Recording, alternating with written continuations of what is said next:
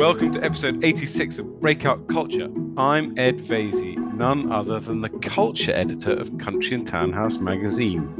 And I'm Charlotte Metcalf. I'm the associate editor at the magazine. And as promised last week, we're going to do what we love doing best on this podcast, which is discovering those hidden gems of museums that are loved by those in the know, but which deserve a much wider audience. Just before we went off air for the summer, it was announced that the Art Fund Museum of the Year was the Horniman Museum in Forest Hill, southeast London. With the award came £100,000, the biggest museum prize in the world. Ed knows the Horniman, but to my shame, I'd never been, but went a couple of weekends ago and can honestly say I was utterly charmed by it, not just for the beauty of the gardens and the quirkiness of its collections, but for its ability to engage children. We're all so used to seeing children lope rather glumly after their parents, but here they were enthusiastically participating in absolutely everything, and it really was a joy to see. Now, it's not a surprise that Charlotte has never been to the Horniman because she is, of course, a cultural vacuum. But luckily, our listeners are not cultural vacuums, and I'm sure all of you this have been to the Horniman. But just on the off chance that, say, some of the old Bedales ladies haven't been,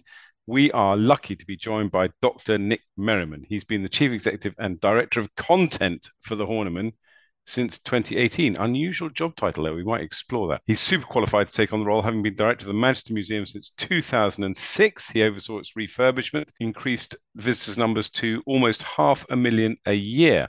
He's an expert on museum studies. He was chair of the International Council of Museums from 2001 to 2004, chair of the University Museums Group, and has many other illustrious appointments, which I won't go on about because we could be here all day. Welcome, Nick. Welcome. Hello. Hi. Good to be here. Well, good morning, Nick, and it is an absolute delight to have you with us. And we're dying to know, first of all, what tempted you to take on this glorious museum with its very positive attitude. So, before describing it to our listeners, tell us what attracted it to you in the first place and the changes you made to gain this very valuable Art Fund prize. Uh, sure, yes. Well, as Ed said, I'd done about 12 years at Manchester Museum and had refurbished all of the galleries, transformed the audience so it was pretty well representative of the Greater Manchester population, and got the funding in place for a new capital programme. So I was kind of looking for uh, another challenge.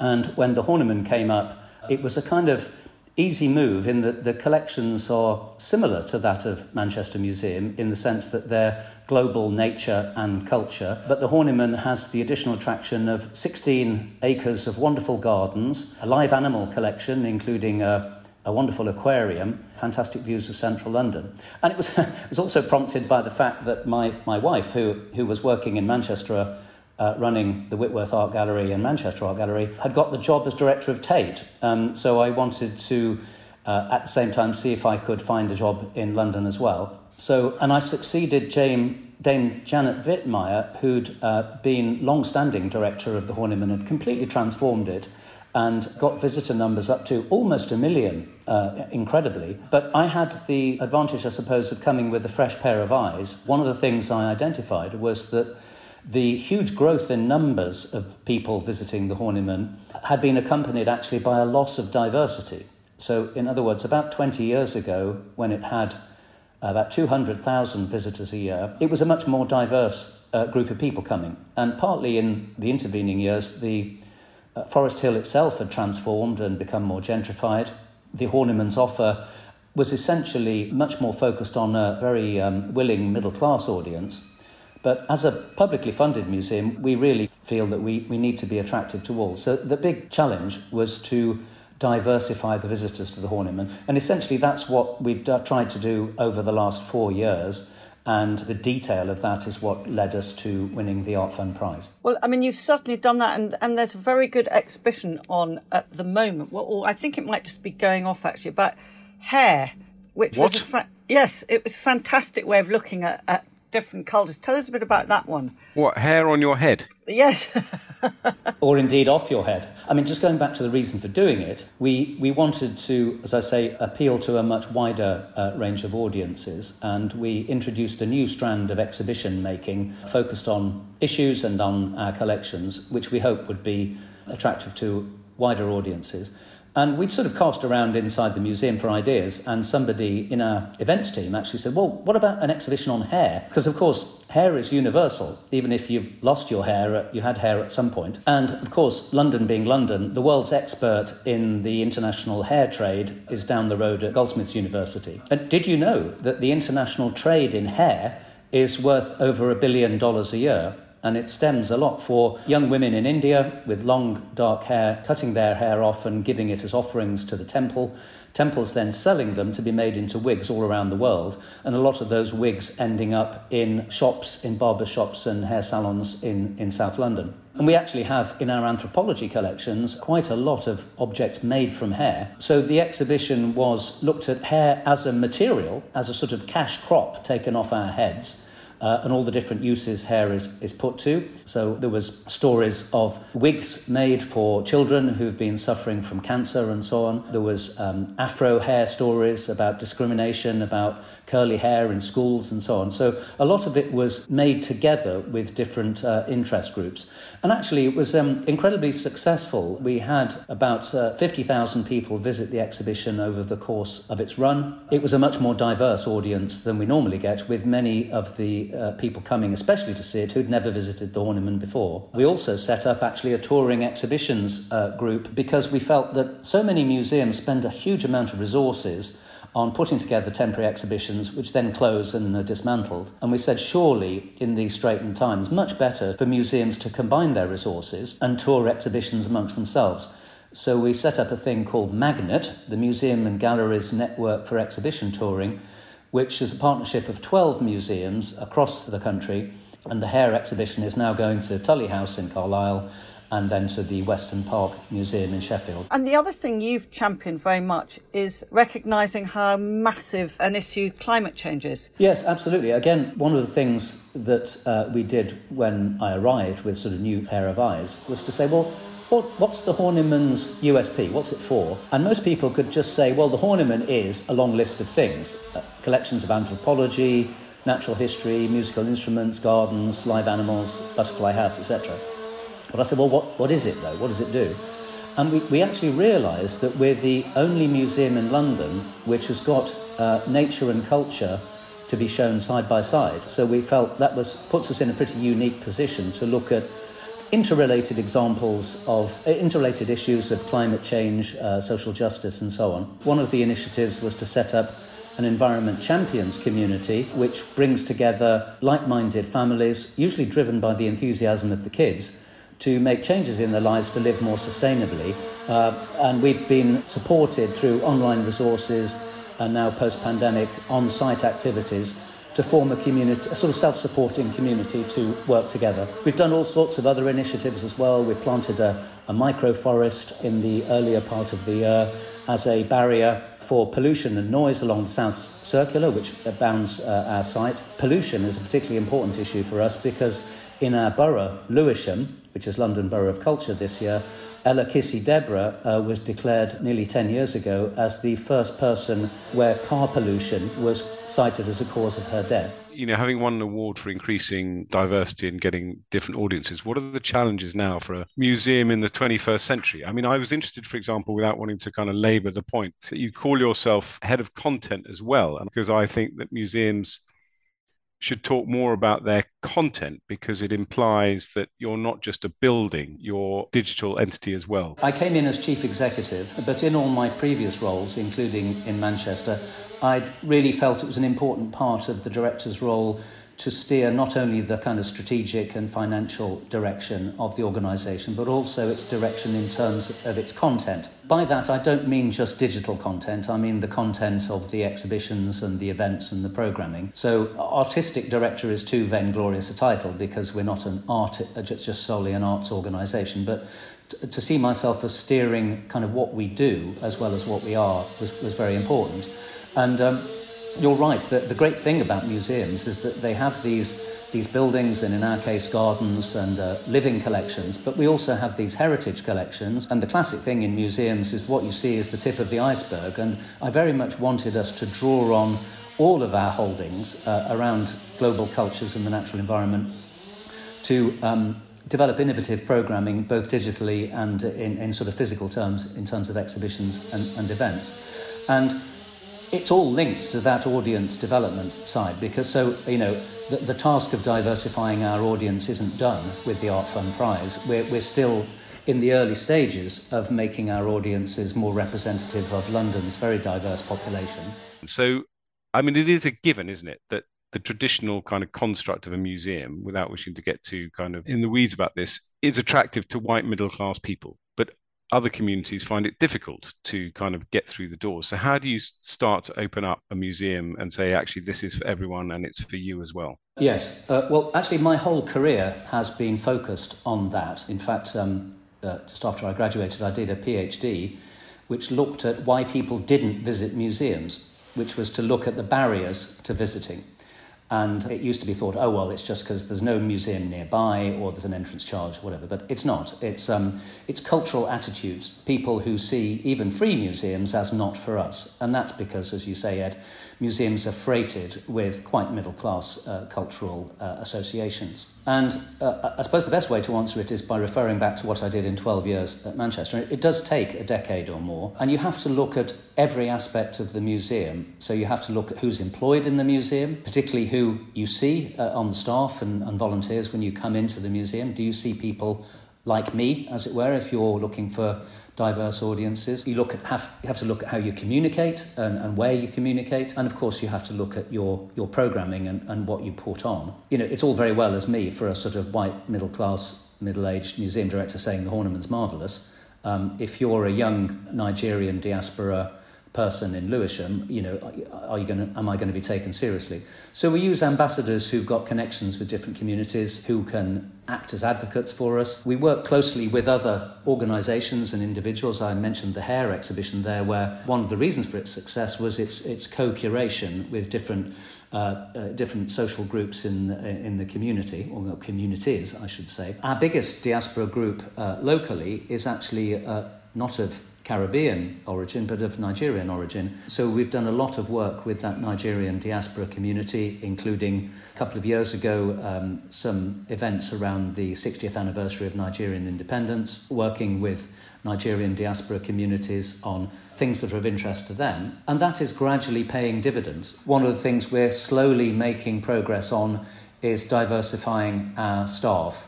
So at the last census, and, and we will see the results of the sort of most recent census fairly soon, but the overall London population was 40% black and minority ethnic. With Lewisham, it's 50%. Our staff is currently 21% black and minority ethnic, and that's up 3% from uh, a couple of years ago. So each percentage point is quite difficult to, to achieve, but we're moving in the right direction. Our board actually is more diverse than that. It's a board of uh, just 12 people. Uh, we've got, uh, well, in fact, 11 people at the moment. We've got three of those from minority backgrounds. So uh, it's Absolutely. Our volunteers are, I think, about 28% black and minority ethnic. So it's, it's, it's important to look at absolutely everywhere. It's a, it's a holistic thing. And part of it also is looking at, because the Horniman is a colonial era museum. Uh, Frederick Horniman was collecting in the late 19th century, early 20th century. And many of our local communities are quite suspicious of the Horniman as a kind of colonial thing.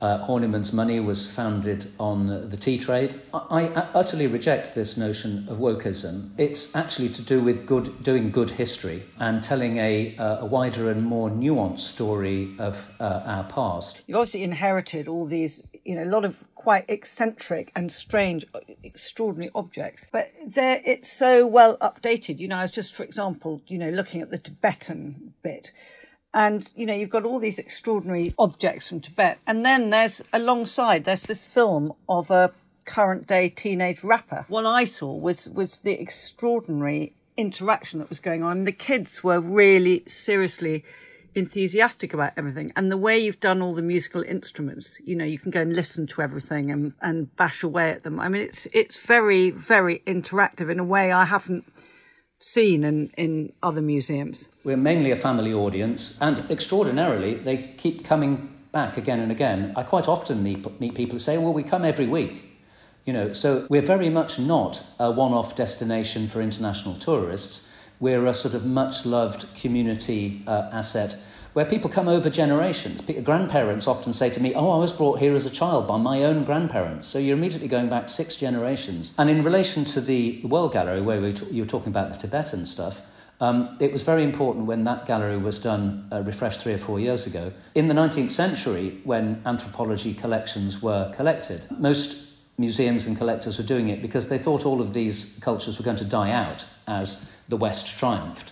And what, what we're really showing is that these cultures are all very much alive and kicking. Do you think museums should give stuff back? That's not an easy and straightforward answer, as you might expect, uh, Ed. We, we have a repatriation policy which was um, set up in anticipation of requests for repatriation, actually, because we thought we were likely to get a request for repatriation of some Australian Aboriginal material, which hasn't um, happened yet, but we, we think it might. And as with most museums, uh, everything is taken on a case by case basis. I mean, I, I don't actually know how many objects there are in UK museums, but the uh, Natural History Museum alone has 80 million specimens. Uh, I mean, a, a handful of objects have been given to communities of origin, apart from the Nazi spoliated work where there's a legal instrument to return stuff.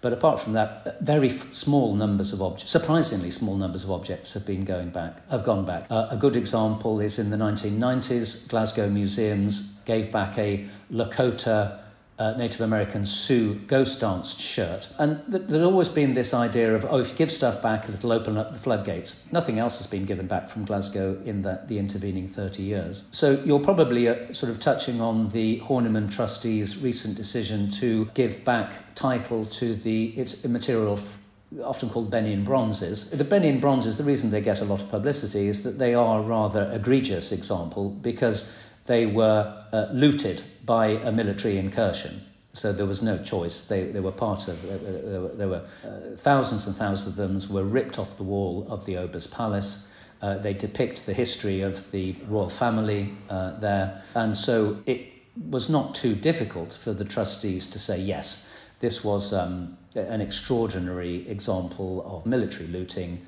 it shouldn't have happened and uh, it's the right thing to, to give them back. But there are not very many cases like that. So to say museums should give things back, it's not a straightforward question. But I think the other thing about this collection, I know it was put together by, you know, wealthy tea merchants and all the rest of it, but the ethos was always very positive, wasn't it? No, absolutely. I mean, um, he uh, was raised a Quaker by his parents. They were members of the. This, remember, this is in the 19th century. They're members, members of the Anti Slavery Society, the Howard League for Penal Reform.